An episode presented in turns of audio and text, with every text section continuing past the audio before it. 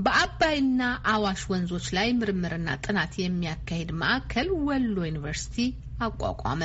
የማዕከሉ መቋቋም ኢትዮጵያ የተፈጥሮ ሀብቶቿን በአግባቡ እንድትጠቀም ከማድረግ ባለፈ የዓለም አቀፉን ሕብረተሰብ የተዛቡ ምልከታዎችን በማረም የላቀ ሚና ይጫወታል ተብሏል።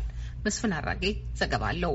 በደሴ የጀሜ ኮረብታ ላይ በግርማ ሞገስ ከተኮፈሰውና ከ107 ዓመት የዕድሜ ባለጸጋው ታላቁ አይጠየፍ አዳራሽ ጣሪያ ላይ የሚፈሰው የዝናብ ውሃ ወደ ሁለት ታላላቅ የኢትዮጵያ ወንዞች ይቀላቀላል፣ ወደ አባይና ወደ አዋሽ። አንድ ጣራ ላይ ግማሹ ለአዋሽ ግማሹ ለአባይ የሚያካፍል ነው። የወሎን ሕዝብ ማንነት የሚገልጽ ነው። በብሔር በሃይማኖት፣ በጎጥ ሳይከፋፈል የኖረ ሕዝብ ነው። እንደ ዩኒቨርሲቲው ፕሬዚዳንት ዶክተር አባተ ጌታውን ጥቆማ ወሎ ዩኒቨርሲቲም ለታሪካዊ ስፍራ የሚመጥን ታሪካ ታሪካዊ ማዕከል አቋቁሟል። የጥቁር አባይና የአዋሽ ተፋሰሶች ምርምር ማዕከል ይህንን ያቋቋምንበት ምክንያት በሁለቱም አካባቢ ላይ አሁን ብዙ ጊዜ ክርክራችንም ውይይታችንም ሳይንሳዊ አይደለም፣ ትርክት ነው። ዝም ብሎ ከመሬት የተነሳ ስለነበረ ከአዋሽ ተፋሰስ ጋር ራሱን የቻለ ተቋም አለ። ያንን እንዲያጠና ለምርምር እንዲውል አዋሽ ብቸኛው በኢትዮጵያ ተነስቶ በኢትዮጵያ ውስጥ የሚቀር በተለይ በዚህ በአፋሩ አካባቢ ላይ የብልጽግናችን ምንጭ ነው እና ለሱ በጥናት ተመስርቶ እንዴት አገልግሎት ላይ እናውለው ነው። ሁለተኛው አባይ ነው። ትልልቅ ገባር ወንዞች ከወሎ አካባቢ ነው የሚሄዱት። አባይ እስከ ግብጽ ድረስ ያለውን ሕይወት የሚመግብ ነው። ከቀያችን ከደጃችን እየተደኛ ከአባይ ላይ አፈራችንንም ጠርጎት ይወስዳል። መሬቱ አሁን ራቁቱን ቀርቷል። ስልሳ ፐርሰንቱ የሚሆነው የኢትዮጵያ ሕዝብ ጨለማ ውስጥ ነው ያለው። መብራት የለም። ዝም ወሎ ብትሄድ በኩራዝ ነው እያነበብን እዚህ የደረስነው። ስለዚህ ይህንን ውሃ እኩል በሆነ መልክ የእኛን ችግርን በማሳየት ሳይንሳዊ በሆነ መልክ ለግብጽ ህዝብ ለማቅረብ ጥናት ማዕከል ያስፈልጋል። ዝም ብሎ ጉንጭ አልፋ ክርክር አይደለም። ወደ ታች ያሉ ሀገሮች ወደ ላይ ያሉ ሀገሮችን ችግር በደንብ እንዲያዩት። በሀያኛው ክፍለ ዘመን ሁሉ ነገር በውይይት ነው መፈታት ያለበት። ውይይት ደግሞ ሲባል ያንተ ችግር ሌላው እንዲረዳልህ ያስፈልጋልና የግብጽ ወንድሞቻችንን እየጋበዝን የአዋሽ ተፋሰስ አካባቢ ያሉትንም እየጋበዝን ጤና ማዕከሉ ላይ ሳይንሳዊ የሆነ ስራ እንዲካሄድ የሚካሄድበት ነው።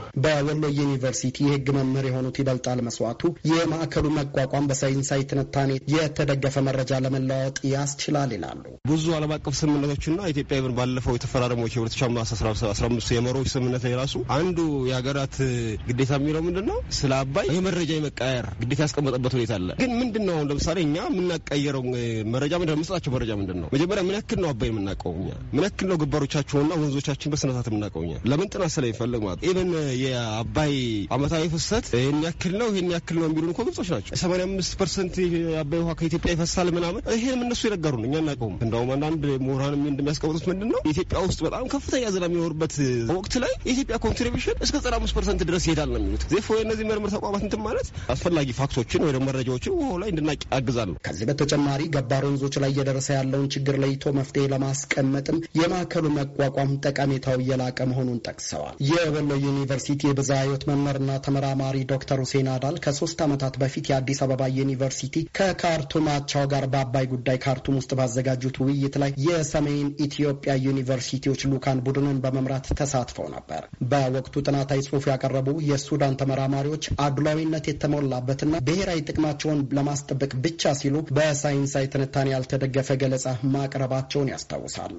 የወርክሾፑ መሪ ሀሳብ impacts of GERD ወይም የታላቁ ህዳሴ ግድብ ተጽዕኖዎች በሚል ስለነበር አስራ አራት የጥናት ወረቀቶች ወይም የምርምር ሀሳቦች ቀርበው ነበር። ከእነዚህ ውስጥ አስራ አንዱ በ University of Khartoum ቀረቡ ሲሆን ሶስቱ ከኛ አካባቢ የሄዱ ነበሩ እና እዛ ላይ የታዘብኩት ነገር ምንድን ነው የቀረቡት ወረቀቶች ላይ የካርቱም ዩኒቨርሲቲ ምሁራን በአጠቃላይ በሁሉም መስክ ግድቡ ከግድብ በታች ላሉ ሀገሮች ጎጂ እንደሆነ አሉታዊ ተጽዕኖ እንደነበረው ከጥናት መሰረተ ሀሳብ ውጭ ይወጣ እያሉ የማሰጥ የማስጠት የብሔራዊ ጥቅምን ብቻ የማረጋገጥ ካሄድ ነበረበት። በዛን ጊዜ የነበረውን አካሄዳቸውን ያየሁት አንድም ከጭፍን ስጋት የተነሳ፣ ሁለተኛ ደግሞ ኢትዮጵያ ላይ እንዲህ አይነት ልማት የሚደረግ ከሆነ ወደ ታላላቅ ልማቶች የሚያሸጋግር በመሆኑ ጠንካራ ሀገር በጎረቤት መገኘቱ የሚመለከቱበት አይን የተለየ በመሆኑ ነው ብዬ ነው የምለው። የህግ ምሁሩ ይበልጣል ግን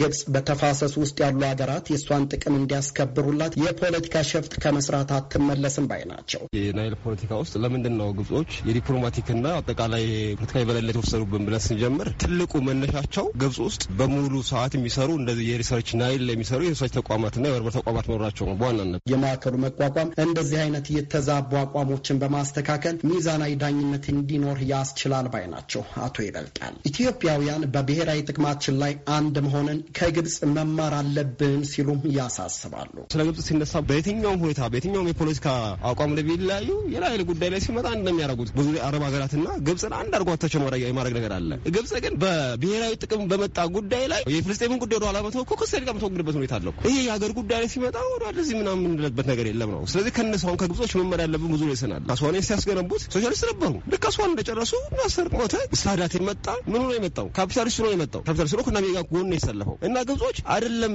ከናይል ጉዳይ ጋር even ዓለም አቀፉን የፖለቲካ አሰላለፍ ራሱ በስራ ተጠቅመዋል የሚባልበት ሁኔታ ያለ በቅርቡ በተካሄደው የአማራ ዩኒቨርሲቲዎች ፎረም ማዕከሉን በማጠናከር አገራዊ ተጠቃሚነትን እውን ለማድረግ ዩኒቨርሲቲዎቹ ቃል ገብተዋል። ለአሜሪካ ድምጽ ሬዲዮ መስፍን አራጌ ነኝ ከደሴ